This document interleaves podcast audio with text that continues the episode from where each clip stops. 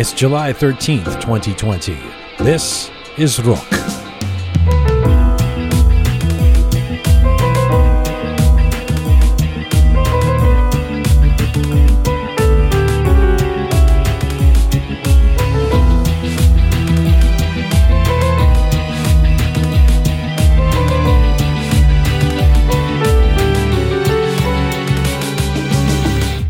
Few people of Iranian descent about how change can come or how we in the diaspora can support those in Iran, and you will likely hear something about us being unified or more often not unified. The question of Persian unity pervades almost every element and issue of Iranian life in the diaspora when it comes to our culture and ancestral home. This episode of Rook is dedicated to our ongoing discussion about finding solidarity, harmony, or social and political consensus amongst those of Iranian background, or whether that pursuit is a pipe dream or even a mistaken aspiration. Award winning filmmaker Babak Payami joins me in the Rook studio. I'm Jian Ghomeshi. This is Rook.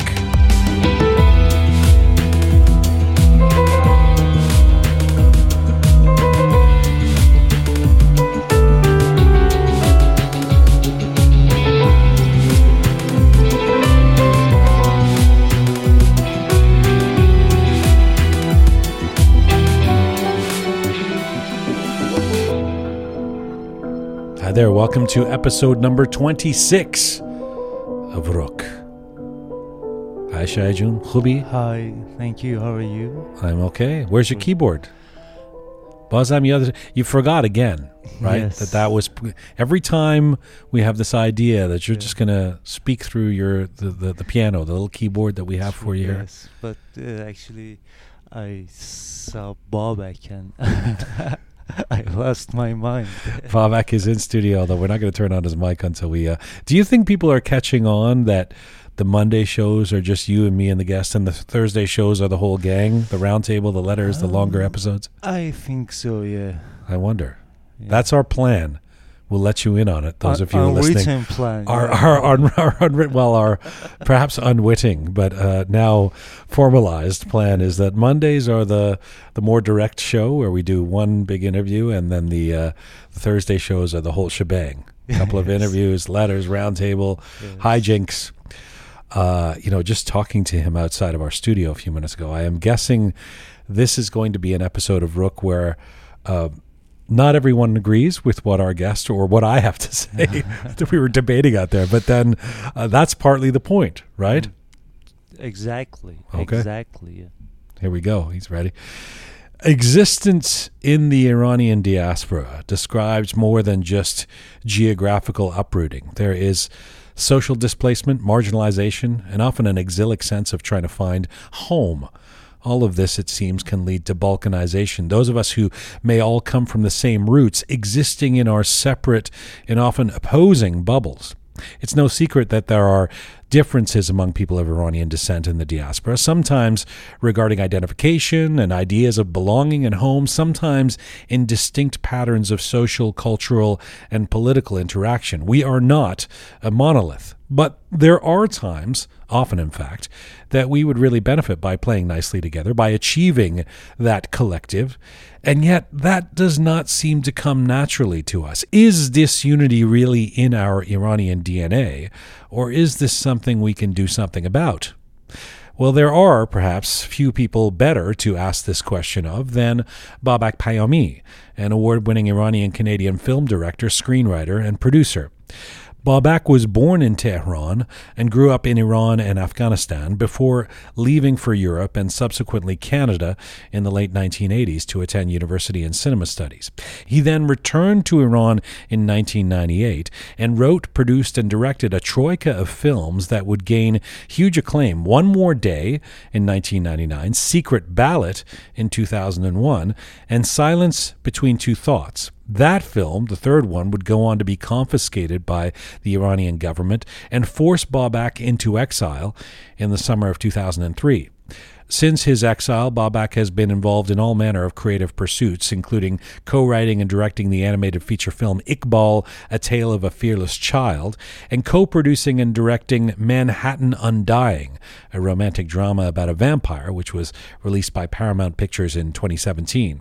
He's also been a compelling blogger and opinion writer, often discussing the Iranian community and our journey. Babak has received the Best Artistic Contribution at the Tokyo Film Festival Special Jury Award at the Torino Film Festival, the Fipresci Prize at the London Film Festival, and of course, Best Director at the Venice International Film Festival for Secret Ballot. And right now, Babak Payami joins me in the Rook studio in Toronto. Hello, sir.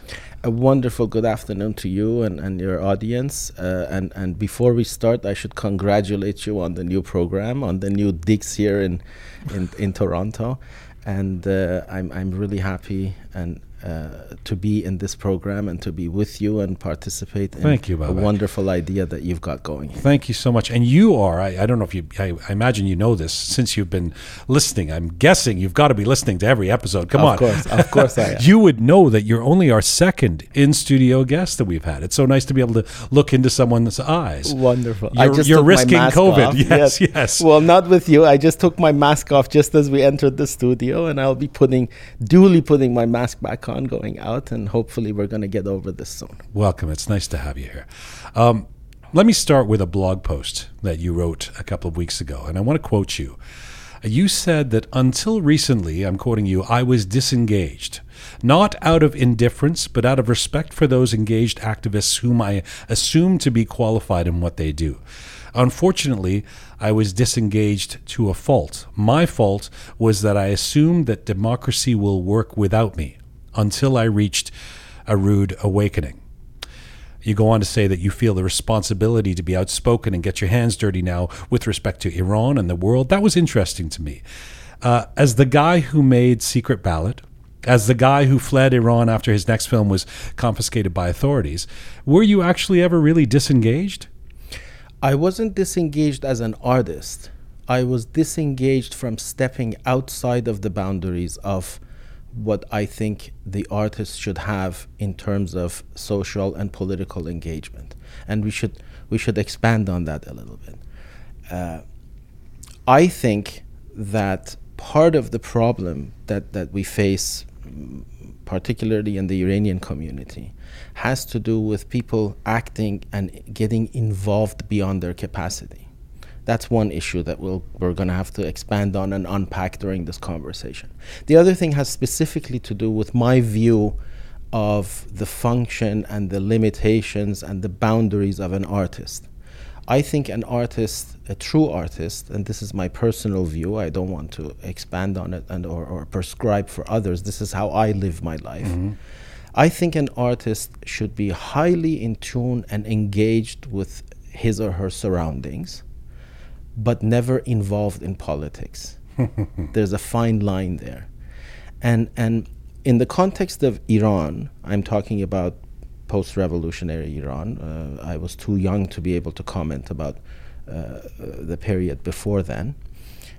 The, the, the, the system and the flaws inherent in the system is such that they will politicize and contaminate the discourse with ideology and if artists are disciplined enough, they will overstep their boundaries of engagement to involvement.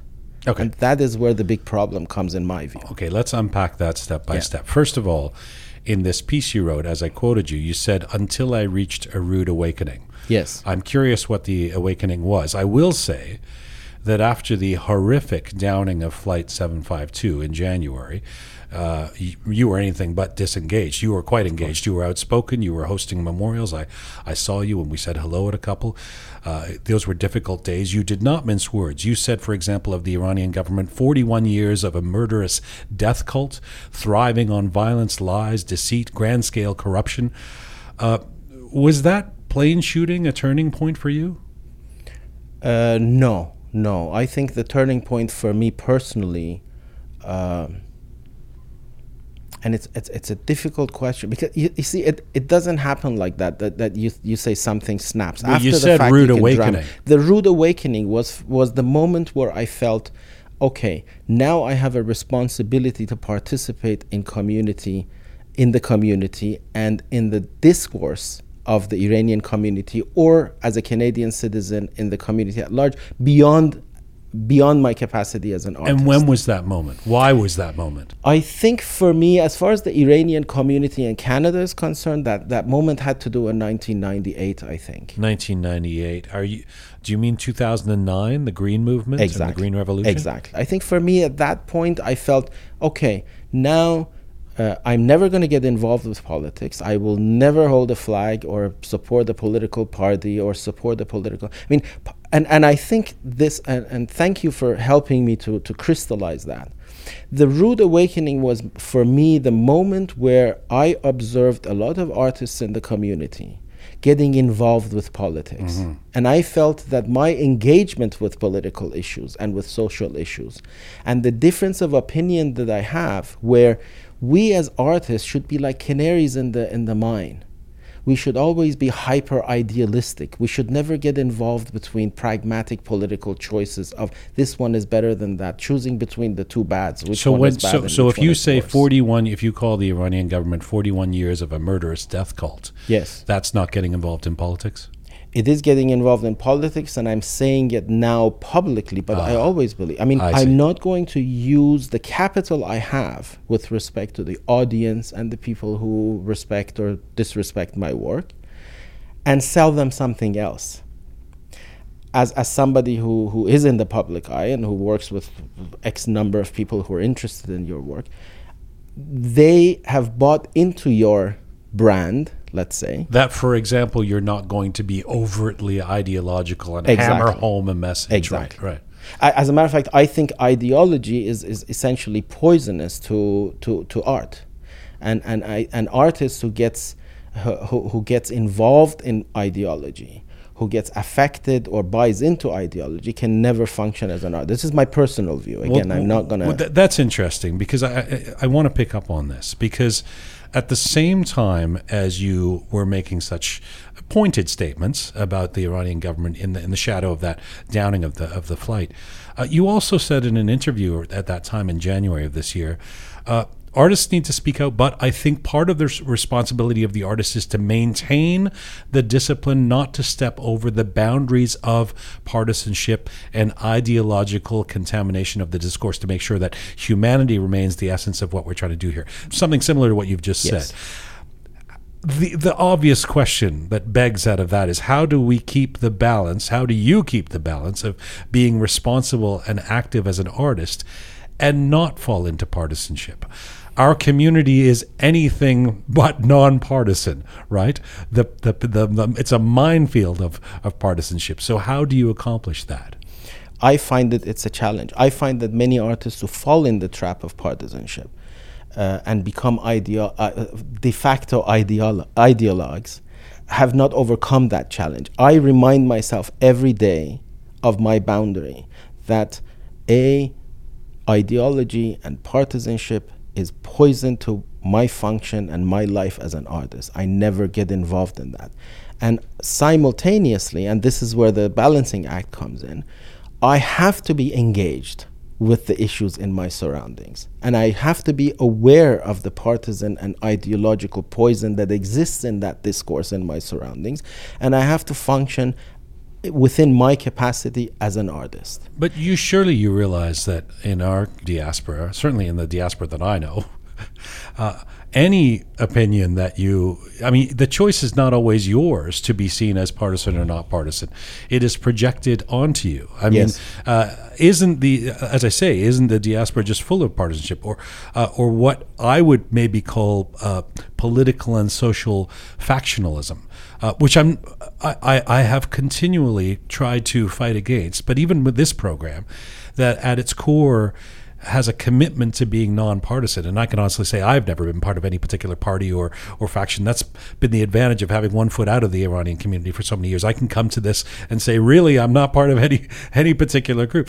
This program has been called all kinds of things depending on which guest we have on. Yes. Oh, they're funded by the Saudis, or they're supporters of the Shah, or they must be reformists now because they had this guy on. They go light on the regime. It's almost like you cannot do or say anything in the Iranian community without being pigeonholed. So, how do you escape that? I should say this astute observation that you made has also to do with the question that you asked about my rude awakening because I was sitting and complaining about this issue and I felt now I have a responsibility to co- participate to solving that. In other words, breaking the cycle of partisanship and and I think in this in the small smaller microcosm of the Iranian Canadian community, we can start that process of influencing our surroundings and breaking that cycle of partisanship. I think it's very important that those of us who who see the world this way, who see the world without partisan uh, glasses, let's say, partisan, uh, or want to. I mean, or, we, or want to. We all, yeah. tr- we all, none of us Yeah. is objective entirely, but we we can try. You see, here's the here's the problem, and and it, it partly has to do with the subject that, that I understood that this this discussion is on.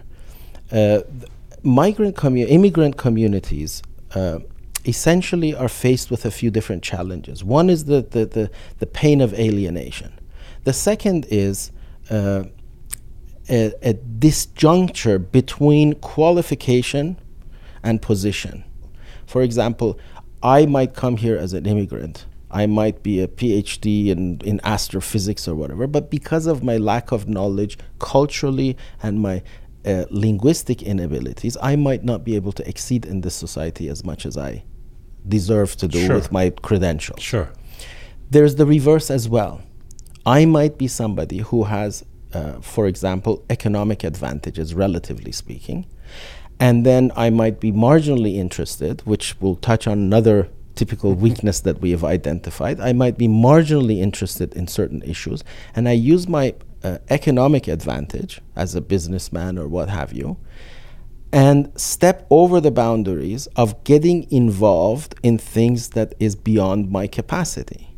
And a lot of immigrant societies have this situation. Some businessman, let's say, and I don't, I don't mean it as a, a, a mean to demean business people.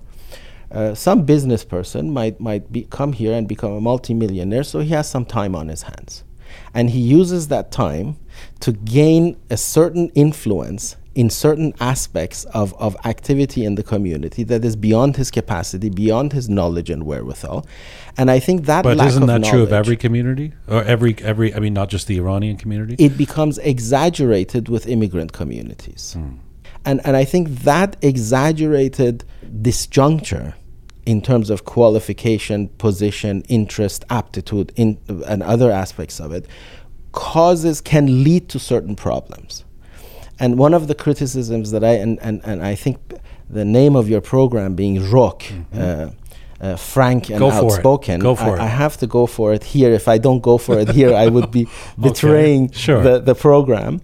Uh, you will be hard pressed.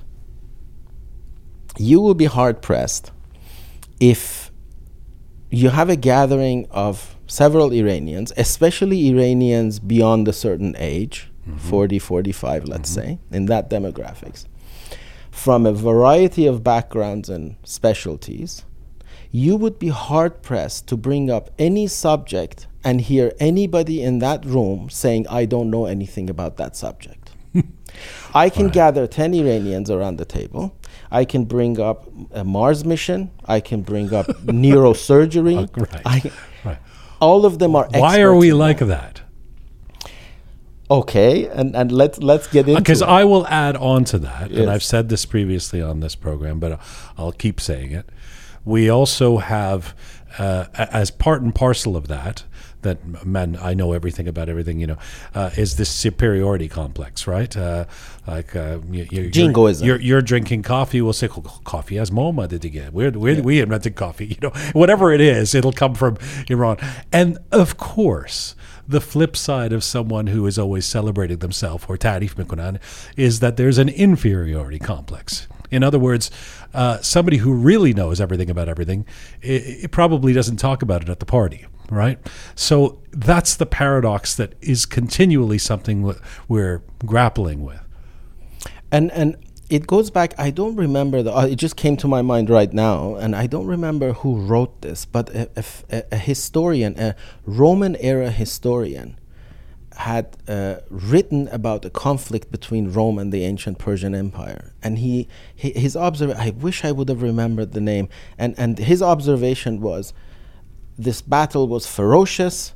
The Persians fought a, an amazing battle. I cannot for sure say if they were brave, but I can say they are amazingly clever and and and, and innovative. Hmm. This is the historian in the Roman times were saying and and I think it, it's it's a good characteristic. It's a positive characteristic. The ambitiousness, the the uh, the the the, the energetic approach to everything that Iranians, hot bloodedness that exists in the in, and, and I don't want to over uh, or generalize uh, and, and paint everything with the same brush because I think we should touch on the topic of diversity here as well as well. But I think it's it's not necessarily a bad thing. I think sometimes it manifests itself. And, and let me just open a parenthesis here. If you look, I, I'm involved right now with, as a result of this, this uh, devastating situation of flight PS752. Mm-hmm. I'm involved with very directly and closely with the families uh, of the victims. Mm-hmm. And uh, several of them are dentists. And I was pleasantly surprised and, and, and not shocked to hear that year after year in the Canadian dental examinations to get certified as a dentist, without exception, there's several Iranians in the top 10 and mostly in the top three. I believe it. So you can't say that, that you know, uh, this is not deserved. It comes from the same passion and the same drive and the same uh, sense of achievement commitment and, and to uh, try commitment to find excellence sure. Uh, and i think historically uh, this is partly why i think if you look at it uh, out of the great empires the going back to, and, and I, I want to be careful about, you know, borderline, uh, not become what I criticize as being jingoistic about Iranian history. Mm. But out of the, the, the great empires, the Roman Empire, the Greek Empire, the Persian Empire, the Persians have maintained more of their ancient history and culture than the, for example, Egyptians or the Greeks or the Romans. And part of it, a lot of it has to do with the diversity that is within the DNA of the Iranian identity. Well, uh, okay. I mean, I know what you're saying, but yes. I also have a pet peeve with no, we're great. Why are we great? Because 3,000 years ago, you know, when the example is always, I mean, even when we're talking about no. poetry and, and referencing Hafez and Rumi, Thank I kind of glaze over a little bit and go, come on. This, and let me, let me just put it try this. Uh, and I'm not saying we shouldn't respect that lineage, by the way. I'm just saying we can't point that far back. Uh, we can't always use that as our crutch either. Let me let me when you when you talk about the people in the room and we talk about partisanship and everybody being labeled and, and positioned. I wonder, and I'm not going to say this in a in a probably in a very educated way. There's probably some academic who could has a term for this. I don't know, but is it partly that we currently don't have um, what Chomsky would call a threat of a good example. You know, you you wanted to call Secret Ballot Necessary Illusions uh, after that Chomsky series back in 2001. I remember he used to talk about uh, one of the reasons why the United States doesn't want Cuba to work, you know, is because uh, it would be a threat of a good example that uh, Americans would look at that and go, wait a minute, why aren't we like that society? Uh, and we we can't even agree on which Iran was is the Iran that we would we would want. But you know, that's a good thing that's that's actually. I, but but that's the seed of the disunity. That even he even when people are either. Um, no one necessarily thinks the current situation is great, um, and, and, and those who want to change it are either throwing back to something that um, may have never existed or throwing ahead to something that doesn't exist yet. And so there's this scramble to try and untangle ourselves from trying to figure out I mean compared to the average German or or Canadian and these are extreme exaggerations I admit but you know uh, having lived in Canada for many years uh, most Canadians would go this is this country is great. It's, it's working as it is. We got some problems here with this and this, but we all agree that we like it as it is. We don't have that right now. Yes. So so in a way, we can be forgiven for the disunity, but the partisanship doesn't help. Uh, let's actually step a little bit back because I was hoping that we get into this conversation. And and I, I must reference that I said I'm borderline jingoistic. I I'm not talking about our history in that sense. I'm saying our current state has a lot to do with our DNA. So on the previous discussion we can continue that. But I think this is a perfect topic the word unity, and if you recall, a, few, a couple of years ago, if, if it wasn't last year, the year before, Tirgan's theme that I also last year. had to do summer last of year 20 was, 2019, was- yeah. yes, was was about unity, Mm-hmm. and I emphasized uh, unity in diversity. In Persian, they call it wahdat dar takassur. And I think we have to, uh, and and I've rarely heard this converse, this topic being discussed. So I really hope that you and I can can bring it to some point where more learned people can uh, uh, ex- uh, expand on. When people could have a better version of this conversation. yes, yes. right. Smart people. Smart. so the the understanding of the expression unity there's an authoritarian view of unity which i think is the predominant view predominant reading in the iranian context in other words for the typical iranian unity means everybody has to agree with me. There's an authoritarian version of the expression unity. Because of a hist- long history part of it has to do because we were constantly overtaken by foreign powers and oppressed. Part of it has to do because the the problem is not um on a microcosmic level within Iranian society because Iran and this goes back to that topic that, that you challenged me on you will you you cannot define the Persian or Iranian identity without taking into consideration the deeply ingrained diversity within the Iranian identity. In other words, there's no way you can uh, excise Azerbaijani and say that's Iranian. There's no way you can uh, ignore Arabs or Afghanis or Asuris or no way Mazandarani, Gilani, Baluchi, Kurd. The Iranian identity is defined by its diversity.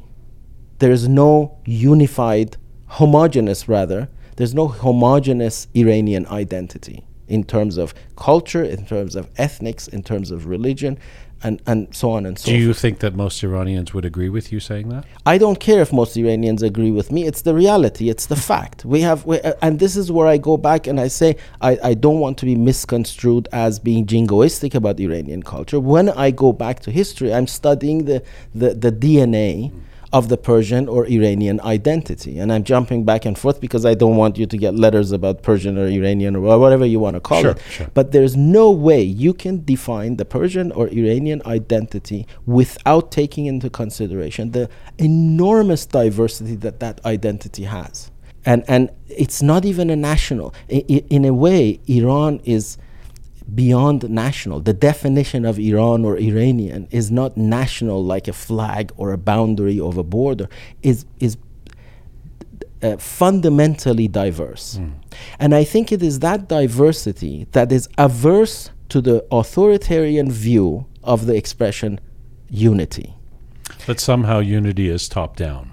It's it's yeah that that, unity that means version. conformity. Yes, Yeah, means yeah, yeah. Means all of you have to. And if you realize that is where I say historically the Iranians have survived because every time the the the the, be it foreign powers that have invaded Iran, be it leaders who have taken advantage of circumstances, or however you want to uh, interpret history, the reason they have never survived and the reason we're having this conversation right now is because within the Iranian DNA, without any leadership, without any ideology, without any prescription, without us being self conscious about it, we are averse to any sense of homogenization, any sense of unity in the authoritarian sense. But we're also somewhat averse to trying to work this out, trying to talk talk about it.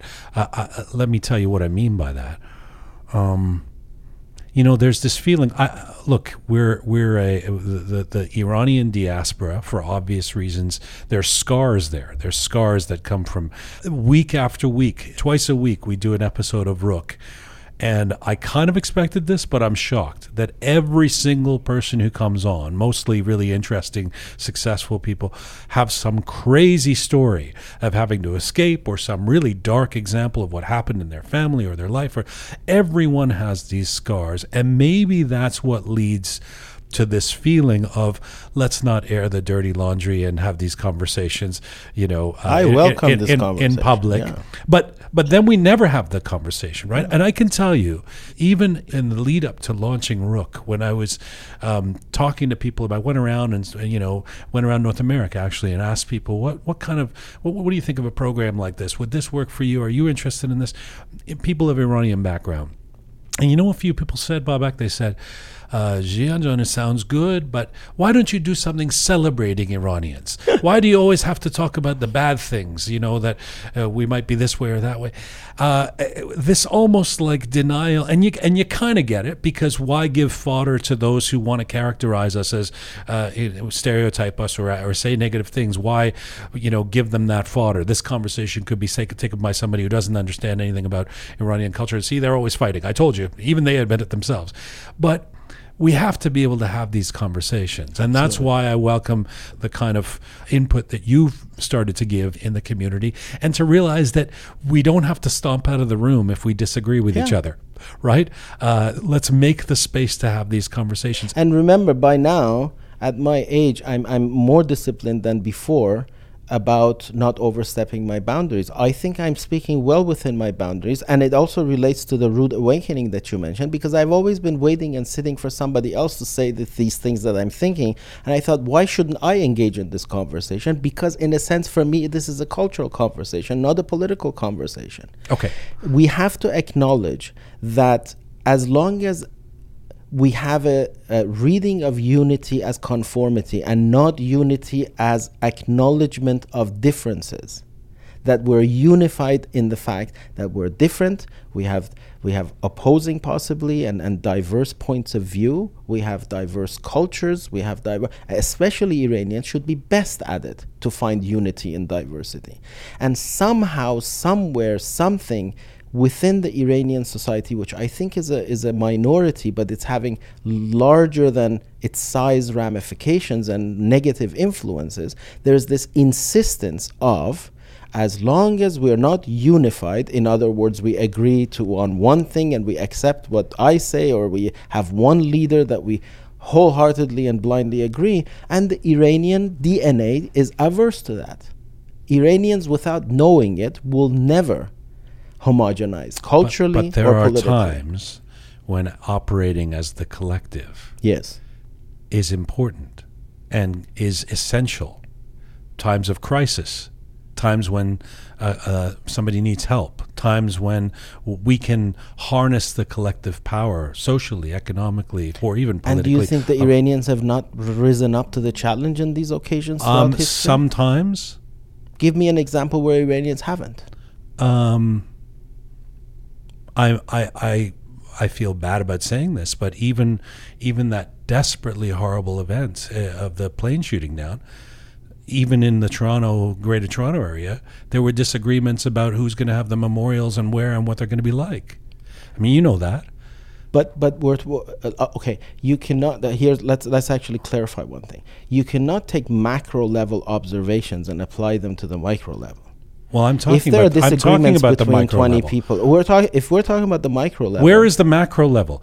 You, you, you, you think that there's a macro level? You think that the Iranian diaspora is uni- united right now, for example, on how to uh, provide support for the people of Iran? Do you really do you I think, think, they that? are. I think they are. You have to look at the end result. I think that uh, look, look at it this way. Every time Iran has faced a major challenge, the Iranian people and somehow the Iranian identity has risen to the challenge. Let's give an ex- extreme example. There is no worse conditions, and I know I'm overstepping my, my, my qualifications here, but it's good to reference it. There's no worse example in recent history than the war between Ino- Iran and Iraq Sure. because Iran was in a desperate situation. It was politically, socially, culturally in a in a in a moment of upheaval and but the Iranian people despite the the abhorrent leadership despite all of the problems that existed in Iran they rose up to the challenge to defend their country however Well- you well, want to put the- it. that- Look at the BAM example. Look at I all charity. the BAM was the Iranians first time. Are the most by the way, I can't possibly speak for Iranians in Iran. I grew up outside of Uh, Iran. neither can I I. can speak as someone in the Iranian diaspora. Uh, I I grew up, you know, being an Iranian, self-identified. Didn't have a choice. Seen that way since I was a kid. The hostage crisis, revolution. There he is, the terrorist kid, etc. And grew into that proudly. Loved my Iranian background. But the BAM in 2003 was the first time that I saw that kind of um, collective unity, and it meant a lot to me. But I, uh, I don't believe that, or or I, I want to believe that um, that kind of support and collective um, consciousness that you're talking about exists. But all I can go by is what I've experienced and what I've seen. And I'm telling you, we do this show every week. What's the what, what are we constantly hearing from people? I, I got no support from the community when I started this uh, um, theater production of the Shahnameh. I, I got I got no complaints. support from the have the community when I needed their help uh, doing this. Uh, there there was a dispute when I wanted the the community to to bring my film out. It didn't work. I mean, th- you know, we're we're not exactly the blueprint for culturally for a community that comes together and supports each other in the artistic and cultural realm. You'll concede that, right? I agree. I agree. I have this. I mean, I, I have I have the same complaints and the same, but I think we're analyzing the problem, or I want to analyze the problem in a different way. It ha- it's a top-down issue. Leadership in our society and in our culture and our history has been the biggest problem, not the masses.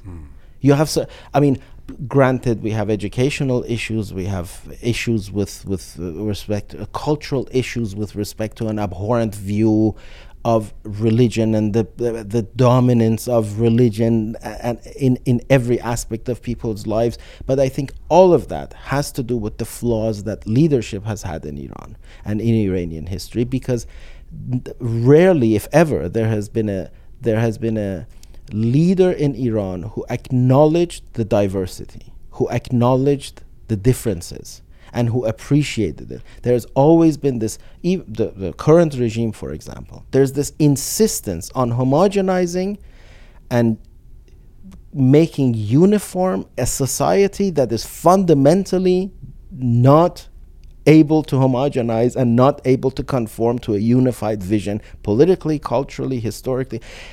I say this to a lot of my non Iranian friends, especially those who know less about Iran. Close your eyes, put, put a pin on any point on the map of Iran, and extend a, a, a diameter of 250 kilometers in every any direction. People speak completely different languages. Hmm. There is such ethnic diversity in Iran. Whoever says that the Iranian Iran has one religion is lying to themselves. Iran has fundamentally has had multiple religions and multiple ethnicities within its identity. Let me pre- press pause for a second, Sure. because maybe not, not everybody listening knows the story of Babak Payami, uh, and so let, us come back to unity and disunity. And I, Sure. I, let me get into some of your story, um, and we'll we'll have to do it briefly. We'll have to do the proper Babak Payami story at some point. But uh, you you were born like me a, a little bit before the revolution. How would you characterize growing up in Iran, and why did you end up leaving the first time as a young man? Well, I left Iran three times, actually. One was when I was, like, I don't know, six, seven years old, and it was because of my father's uh, work in the Iranian oil company. And that was Afghanistan. That was Afghanistan. The Iranian, the, Iran basically um, controlled civil aviation in Afghanistan, and, and my father was worked for the Iranian oil company and that. The second time I left Iran was shortly after the revolution. And the third time I left Iran was after mm, Silence Between Two Thoughts was confiscated. And every time had a different reason. The first time I had nothing to do with it. The second time I also didn't directly have anything to do with it, but I was a hot headed young man uh, who didn't experience the gradual uh, lead up to the revolution. We came back to Iran in 1981 after the revolution. So for me it was much more difficult to assimilate in that situation and probably the family and like many others like me at that time decided that he's never going to survive here or he's not going to uh, better. Were you a creative kid? Were you did you have did you know that you're going to come become a filmmaker when you were a teenager say in iran? I unfortunately have the most boring typical story every filmmaker says. I was nine years old and my father gave me a super 8 millimeter camera and i never looked back. That, unfortunately i don't have a more that's not as boring as i became an engineer yeah, and, no, and left it yeah. Know, but close. No but yeah. ever since ever since I was nine years old, I was just fascinated with this projection on the wall. So why were you why were you hot headed? Um, I don't know. This is not a question that I can answer. I think I was I was I. I in what I've, way? In what way were you hot headed? Well, I think I'm fundamentally an, an, a nonconformist. Hmm. I'm fundamentally. You tell me I can't do something, and that's that's what I'm going to be doing. And I remember that my parents criticism of me, especially my mother, was ever since you were a toddler, you would just, you know, rage about that. So part of it has to do with that. Part of it, obviously, is is is uh, upbringing. I remember. I mean, my generation is borderline. I'm born in 1966, and my parents are very progressive. I must say this: that to this day, and my parents are over 80 years old, I am still. Uh, the Farsi expression is kam miaram. I'm still when I when I converse and have a discussion with my parents, they're much more progressive and forward thinking than I am. Where and are I they? think that's an are they exception. Here or they're in Iran right in Iran. now. So what did your progressive parents think when you said I'm leaving as a teenager? Uh, at that time, which is the second time, my second. Uh, well, the first time leaving. you went with the, the family. first time I was the second a kid. time I you came like by six, yourself, years didn't you? Old. I came by myself, but they had to do with it. I think it was as much their decision as it was my decision. I was not as self conscious about the dangers of living in Iran at that time in 1981. But so, so you le- you're with your parents' blessing post yes. post revolution. Young Babak leaves uh, yes. to, to, to the West, uh, to Europe, to Canada. Uh, a couple of decades pass. Uh, the extraordinary part of your journey is that you your most famous work you do back in Iran. Yeah. So you decide. So what what becomes the precipitant in 1998? Um, or is it the rude awakening that you mentioned earlier to go back to Iran? Is that where you roll up your sleeves? You say, "I've I have to do something about this country." I, I, no, no. The rude awakening was after the fact. In fact, it had nothing to do with filmmaking. I was completely immersed in the the trials and tribulations of an up and coming filmmaker in Canada. How do I get in uh, foot into Telefilm Canada, and who knows who to be able to do that? I was in fact a volunteer for TIFF since 1989 or uh, something to that effect, right. maybe even 88. My going back to Iran had to do with the fact that my family did not want me to to uh, be so alienated I had a lot of difficulty. I was politically very, very self conscious and, and, and again hot headed in that aspect as well. I had a very, mm, uh, at least in my own view, a very clear opinion about what the situation in mm-hmm. Iran is. And, and, and I mean, because again, this is Rook. Uh, without ever having been in Iran in 19 uh, in the 1980s, where there was this reformist movement, I found it a farce. And in fact, uh, Necessary Illusions, the, t- the working title Necessary mm-hmm. Illusions, and my borrowing from Professor Chomsky in my interpretation of the situation in Iran was that in Iran, under the circumstances, that authoritarian regime, with the trajectory that it has and the international dynamics, has to create the necessary illusion of reform and moderation in order to manufacture consent domestically and internationally in order to guarantee its own survival. Okay. My parents, coming from an old family, and by that time, a lot of the grandparents and older generation were dying off and were becoming old. And, and my parents did not want me to be disconnected. And they insisted that I should at least maintain some connection with my country. Come back and forth, come back and visit the family. You know, when we talk about artists, and, and obviously my uh, being a musician, my first familiarity is with musical artists. Musical artists famously have fertile periods, right? Yes. David Bowie's Berlin years, the Yes. the Beatles in that middle period, or whatever. You look at it, the Radiohead from 2007 to this time. So. Uh, you would appear to have had a really fertile period from 1999 to 2002 where you make these three films Yes. what happened I went back to Iran. Uh, one thing leads to the other, and then for the first time, within a matter of days, there something happens, and I had to get on a public bus in Tehran. And I get on this public bus, and remember, it's 20 years that I haven't been there, and back then I was a kid. So, and there's this metal rod, this pole in the middle of the bus.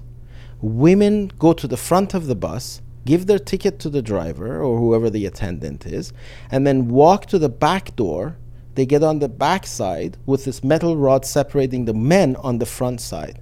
And I got on this bus and I'm making an observation because in taxis and minibuses in Iran, these are the contradictions that you s- people are sitting like in close quarters, but on the bus they have to be separated like this. And uh, in a very busy downtown Meidun Shapur kind of uh, ambience, crowded hot summer or late summer, and this young man and woman were outside waiting to get on, pushing and shoving also. And I understood just from their body language that they had something between them that nobody should know. And they got on the bus from opposite sides, made their way, snaked their way through the crowd, pushing and shoving, sweaty, and got to this metal pole. I was sitting near it. Hmm. And they put their hands on this metal pole. One the, the girl on this side and the man on that side. And these hands were sort of creeping closer and closer but never touching. And they had this deep romantic conversation without uttering a word by just breathing and looking and looking away just this nudge of a smile and then they got out of the bus, and I missed my stop, and I lost my way until I had to come. And I observed them walking exactly the way I saw. I, I depicted it in one more day, and I saw them walking away. The girl st- a few steps forward, uncharacteristic of males and females, and the man a few steps back. I called my dear friend Jafar Panahi, and I said, Jafar, this is my next film. I'm going to make it in Iran. And he says, What is this? And, and remember for him, child, the fuful as kharaj, you know, what are you talking about? right and just uh, in case anybody doesn't know Jafar Panahi the the great Iranian filmmaker yeah. Absolutely. so he, he he doesn't know what quite to make of your diagram that you've Yeah, drawn. and I said, look, this film starts at 4:45 a.m. one morning at the bus stop. A man comes at the bus stop, and a woman comes into this bus stop, and they get on a bus stop. Uh, they get on a bus and drive away. And every day we go forward. There are no flashbacks in this film. Every day we go forward. The next day we start a little bit earlier and we extend a little bit further into where are these two going and we learn that the guy is a prisoner and the woman works in a hospital with suicide you know and as i was just saying this jafar said babak you gotta make this this is just like the form enough is the form alone is enough to and introduced me to a gentleman uh, and and by the name of ali reza Shojanuri and that's how i made that film I love that you saw that. I love that you saw that on the on the bus. Uh, th- so then, uh, now that's a you have a, a pretty strong debut with that, but it's Secret Ballot that really puts you on the, the map internationally and the Venice Prize and all of that. Uh, and let me ask you about uh, Secret Ballot. This is this is this riveting film um, from 2001. By the way, um, in the lead up to this interview, uh, I, I knew I had to watch. Oh, I have to watch Babak's films, uh, and I started watching Secret Ballot, and I, and I thought. I've seen this twice. I, I had forgotten that. I don't know if it had a. Uh, I was thinking of the Farsi name or something, but but it is such a beautiful film. Thank you. And and I don't know if you've kept up with the, that cast and stuff. They're just. It, it's a, it's a very it's a riveting film. It's still still riveting. I think the first time I saw it was probably 20 years ago. You know, uh, and this film looks at the struggle to bring the mechanics of voting and election to disorganized and rural parts of Iran, and specifically a young woman clad in chador roaming around these desert conditions trying to collect votes on an election day and re- relying on a fascist vehicle, literally, to spread a notion of democracy uh, uh, among the laity. Uh, I think I've learned a little bit about what you're going to answer here based on our conversation over the last hour. But uh, has the message or intent of what you wanted to do with that film changed as you look back at it 20 years later? I'm so sorry to say no. No. I wish it had. I wish I was wrong, or I wish I would be proven wrong, and I wish that film would still would no longer be relevant. I sincerely wish that. It wasn't a political film. The part that's making you say, I'm sorry to say, it hasn't changed. Tell us what that is. Well, remember, before 2001 or 2000, when I endeavored to make that film, and I made that film during the US elections in the November mm. time. And so I was keeping up with that. And the US elections has a little bit to do with something that I improvised and added to that film as well. Uh, way back. The Bush Gore election. Yes. Yeah. And, and that whole situation. Yes way back in and I like that we're still maintaining the spoiler alert. Yes, uh, twenty years later, we're like, but don't say what happens in the film in case yeah. somebody wants to check it out. no, I think I think you can find film, Secret Ballot by the way on uh, Amazon, and you know it's it's still it's very worth watching. Thank uh, you. What, the what's plug. the Farsi name? Raya Makhfi. Raya Makhfi. Raya Makhfi. So, uh, uh, remember, so way back, even before I started making films, I, w- I was very opinionated about something, and I was in a minority, in a very small minority, in fact, uh, in my opinions and view of the situation in the 1980s into the 1990s.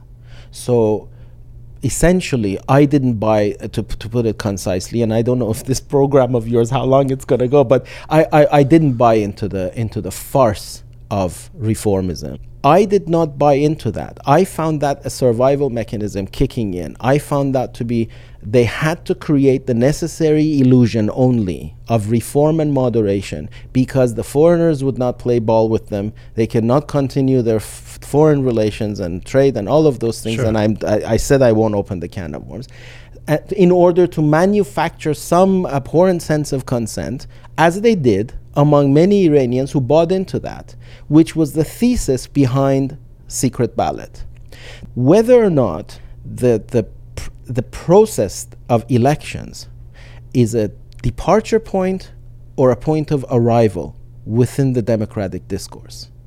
In other words, if you have a box and a piece of paper and people come and line up and throw a piece of paper in that box, do you have democracy? How fundamental is that to democracy? Yeah, right, right. Exactly. Or, or is it a passive expression of uh, of nothingness? Yeah. yeah. Yeah. And and and I and I go back to something else that I said, and I think all of these threads to a listener who has the patience to listen to the entire program today with us, he will be able, he or she will be able to connect the dots. Mm. The question was that just reducing democracy to elections, reducing democracy to the point of a piece of paper in a ballot box without taking a holistic view of it, is in reductive. my view, is, is reductive. And, and going back to the other dot that I created, there's a very thin line between fascism and democracy. As a matter of fact, in recent history, in modern history, 20th century history, all fascistic regimes have come into power through the process of elections, have maintained power with 98%. Hmm. Uh, but there's a uh, there's voter another, turnout. There's another side to secret ballot, though, isn't there? Which is that the woman, the the, the subject, the main yes. subject in the film, who is steadfastly, defiantly trying to get these votes, you know, to put in her box to to do her job as a uh, what would you call them, a scrutineer or something, yeah. uh, election. She's so determined, she so believes in it. I mean, perhaps naively, um, that it's quite beautiful. I mean, she wants this to work. Yes. She wants to count as many people as possible to get their shenasnameh, to make sure that they vote, to put their name down, because she thinks this is important. That's actually an uplifting message. If she is the Iranian people or the people of the diaspora, um, I, I'm I would be very happy with that desperately trying to achieve this, you know, even when you zoom out and look at it, and, and, and it seems a little ridiculous what she's doing, right? Thank you for not making me say it, and thank you for saying it because that's that's that's correct. That's true. And even in the soldier, I mean, I fundamentally take a humanistic view, not a moralistic view in, in terms of judging the character. The, uh, the girl is naive. The girl is f- apparently futile what she's doing, but her steadfastness and her Yes. belief, as naive as it is, So before we, I, I, I want to come back to uh, not just unity, but the notion of compromise and being an artist. Uh, Yes. But just before we do that, just wrap up the story of how you end up coming back to the West because Secret Ballot comes out. It's it's a critical success. Um, you're you're feted around the world. You win this Best Director prize at Venice, which which is enough to make careers. You know, uh, you set about making this this film silence between two thoughts and you get arrested yes. So what happens there? Having grown up in Afghanistan, I had a story in mind that I'd written during my school days in 1994 1995 that was loosely based on Heart of Darkness about an Afghani man, a construction worker, who is so humiliated and so wronged in Iran as a construction worker that he decides that he has to leave, and the only way that he can is to go and find bin Laden. This is a story that I'd written in 1994 95. Wow, yeah. To find bin Laden, kill him so that he will have a country to live in because the Iranians, he's had enough of the belittlement that the Iranians have. Then September 11 happened. And, and September 11th happened on the day of the premiere of Secret Ballot at the Toronto International Film Festival. oh i remember this now i actually remember this There you go. because uh, it was a everything everyone was in shock Yeah. there was a the, the whole festival was pl- placed on pause and it was your film was Yeah. yes i remember this So Venice ends in this great climax of me winning five different awards, and here I am, you know, having made it in the Venice Film Festival, and I land in Toronto, and I'm looking forward all the friends and relatives to everything. This is my hometown. TIFF is where I used to volunteer. Now my film is being shown here. Of course, the other film was shown as well, but uh, September 11th happened at that time I wanted to to to talk about the situation in Afghanistan. I wanted to to to portray what I feel a- as someone who grew up there, bring my perspective to what Afghanistan is mm-hmm. really like. And and the the, the complications. an and this affection was a for very, Afghanistan? I absolutely. I'm I'm in love with that country and the people and and I've had the best experiences of my life over there. And I'm and I, I must say again, going back to my uh, loyalty to your to your to your uh, theme, Rook. Uh, to be frank, I am shocked, embarrassed by how Afghans are treated in Iran. I apologize to every single Afghan who has been wronged in Iran. And I have a lump in my throat just having to say this. And I wish I could go and apologize from every single uh, Afghan person who has been wronged in Iran. And I truly feel bad about this as, as an Iranian.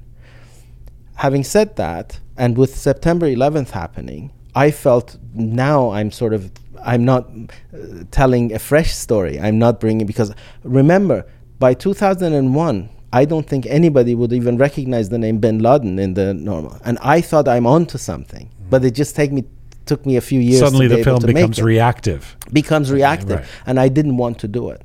I sat down and i reworked the third act of that film.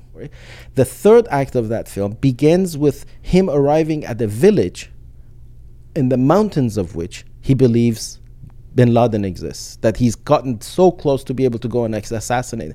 But in the village they're executing people. And there's this beautiful young girl that they're executing. And he has spent the good part of the last couple of days there. And he asks around that was in the original story which i tra- rewrote into silence between two thoughts. He goes and, and, and tries to do something about it. So he goes and convinces the haji beats him at his own game. If you execute uh, and someone you execute has to go to hell. And if you execute a virgin she will go to heaven. So the, the haji is embarrassed because he's gotten the upper hand that ideological he's beat him at his own game and he marries the girl to the executioner the, the third act of my film essentially became the opening of Silence Between Two Thoughts, and I made Silence Between Two Thoughts. And at that time, I, I could have, and, and in hindsight, I don't regret it, despite everything that happened to me. To this day, if I have the chance to make f- films in Iran, I would not trade it with anything else. I would, I would, I would, in a heartbeat, I would go and make films in Iran if I could and if they would let me. But what happened? I mean, why were you? What was the pretense for arresting you? I, to be honest, I, I never got an explanation. And and I I maybe in the in another program where we get more into the bushes, so Yeah, to say, of my career in films, I will tell you. Just imagine the last act of the film Goodfellas, where he's running around and looking after the helicopters Yeah. and p- making spaghetti, and that those are the circumstances I got Was arrested. it, was it almost like you were too successful with the, the, the previous film? I I can't you, say. you really can't say. Twenty Look, years later, you can't. I know. W- w- look, first of all, they have to explain for what they did. Uh-huh. I think history proves that anybody who is independent, who doesn't play ball with them, uh, because because culture for them, for the Iranian, for any authoritarian establishment, culture and art is is a thorn at their side. They can manufacture anything, but you cannot manufacture an artist and and I think for them they either have to control the arts and artists or they can't tolerate them and and that's essentially and I know who I am and I would and I, I I'm speaking for myself I would never have compromised. And and I want to touch on the word compromise. Oh, I'm coming to it. I'm coming to it okay, because that, that's you, I, I want to end yeah, off on that. Sure, let's go. But before I do that, and I don't want to. Uh, I a I don't want to as yet uh, uh, no. I, I also I don't want to belittle what you have done in the last 20 years because you've been involved in so many different creative projects including making some cool music videos as well mm.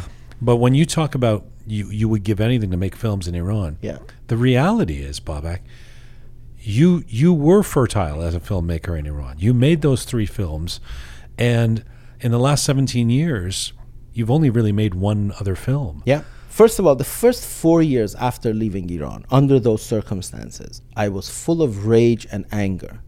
And to the question of then, in 2008, I think this question was posed to me. Why haven't you done anything? You're so energetic. You've got so much. Pro-. And th- I'm saying what was posed. Yes. And and I said, listen, I was so affected by this situation and hurt by what happened to me in Iran that anything I would have done would be would have been in retaliation to what has happened to me. Hmm. And I would have stood here before you and said, I wish I hadn't made those films.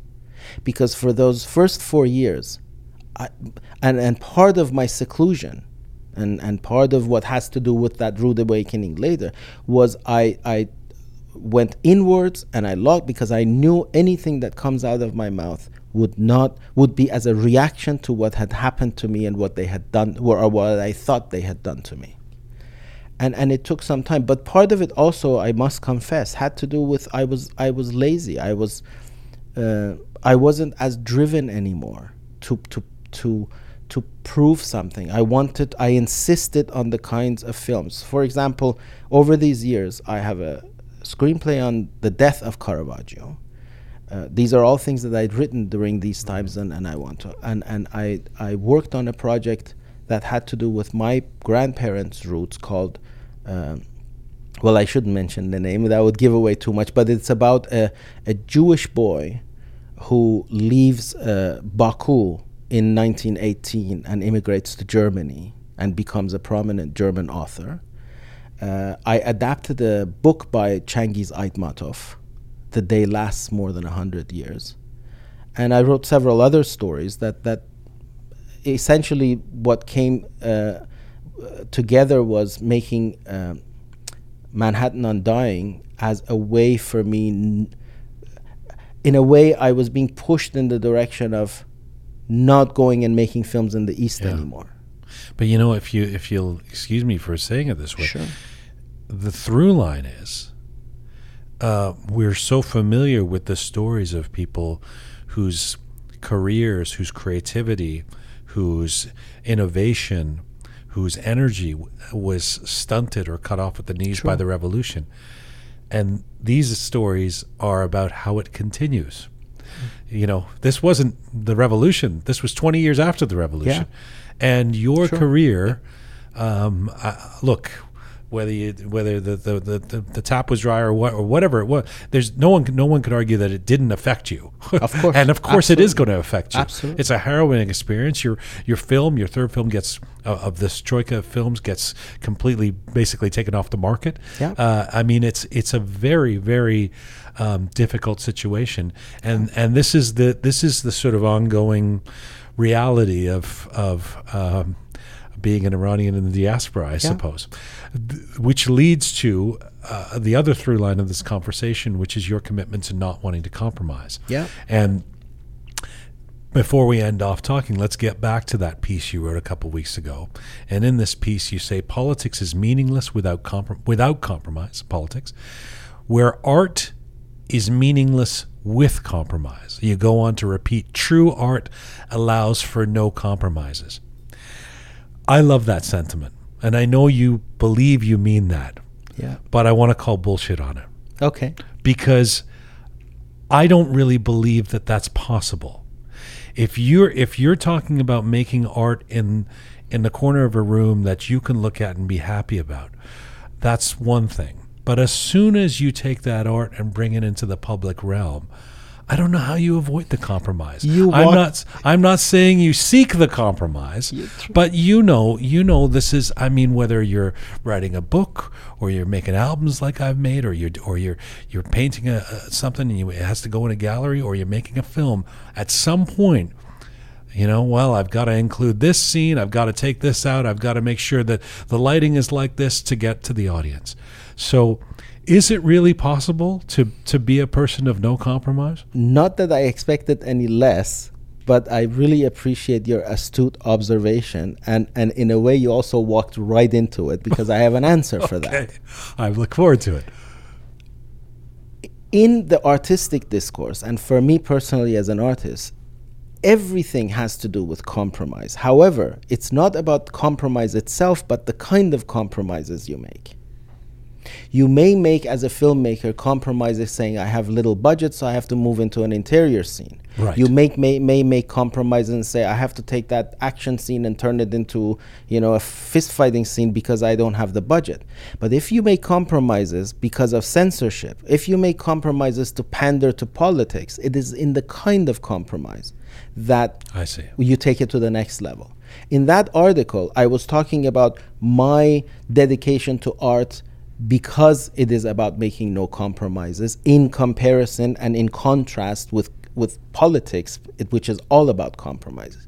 But then ta- you, when you take it to the next level, as an artist, you always, as a matter of fact, the best works of art were when the artist took all the shortcomings. I, in, I experienced that in my own movies in Iran. I took all the shortcomings and all the difficulties that I had in the production and turned it into creativity and made compromises to make something good out of it. And certainly, if you've ever worked with anybody else, absolutely. I Absolutely. mean, unless you're going to make the film, but produce it, direct it, shoot it, act in it, do everything yourself, and never leave the room. But the you, que- eh, if you're in a band, if you're working with others, if you're working with a gallery, you, you there's there's no doubt that you have to at some point compromise.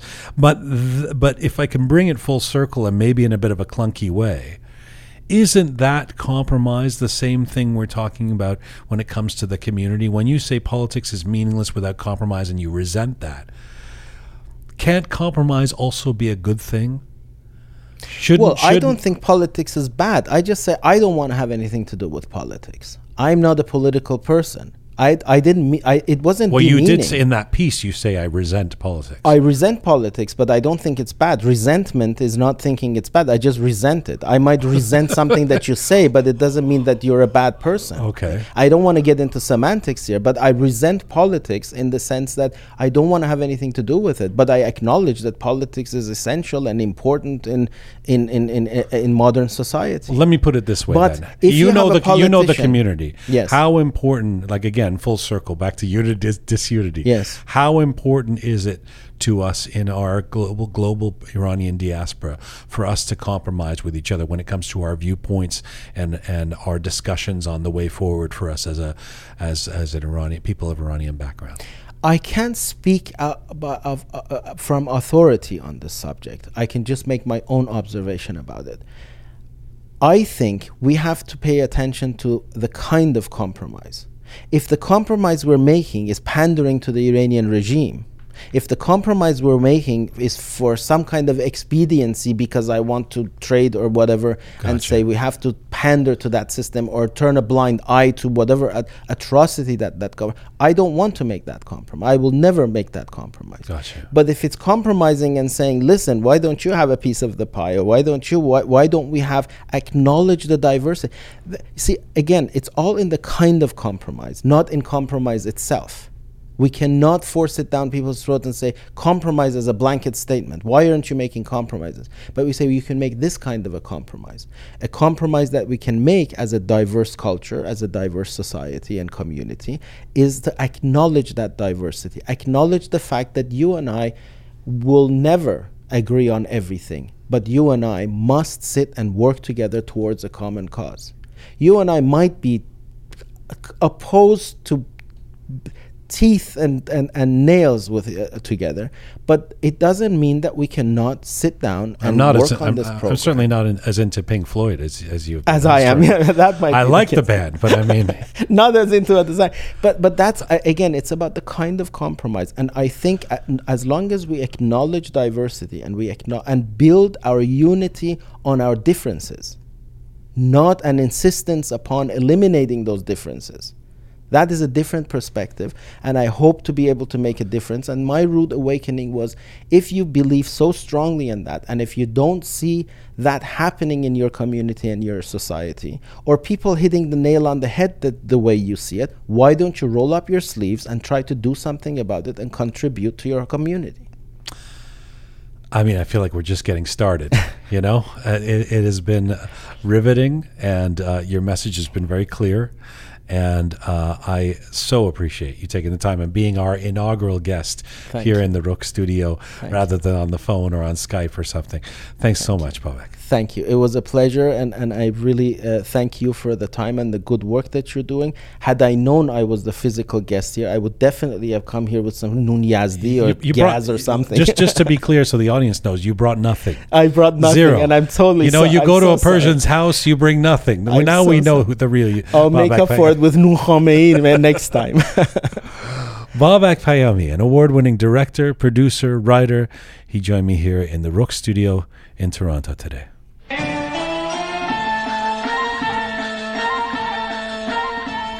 I God, to go out on a tune. Shaya has chosen that speaks to Babak Payami's Iranian and Afghani roots growing up. A famous Iranian song, Sultan Qalbha, by the late, in this case, Ahmad Zahir, a very well known Afghani singer. This recording is from 1976. Thank you so much for listening today. Subscribe if you like what you're hearing. Thanks to the Rook team. We will see you all on Thursday. Merci. Mizun Bashin. یک دل میگم برو برو یک دلم میگم نرو نرو طاقت ندارد دلم بی تو بی تو چکنم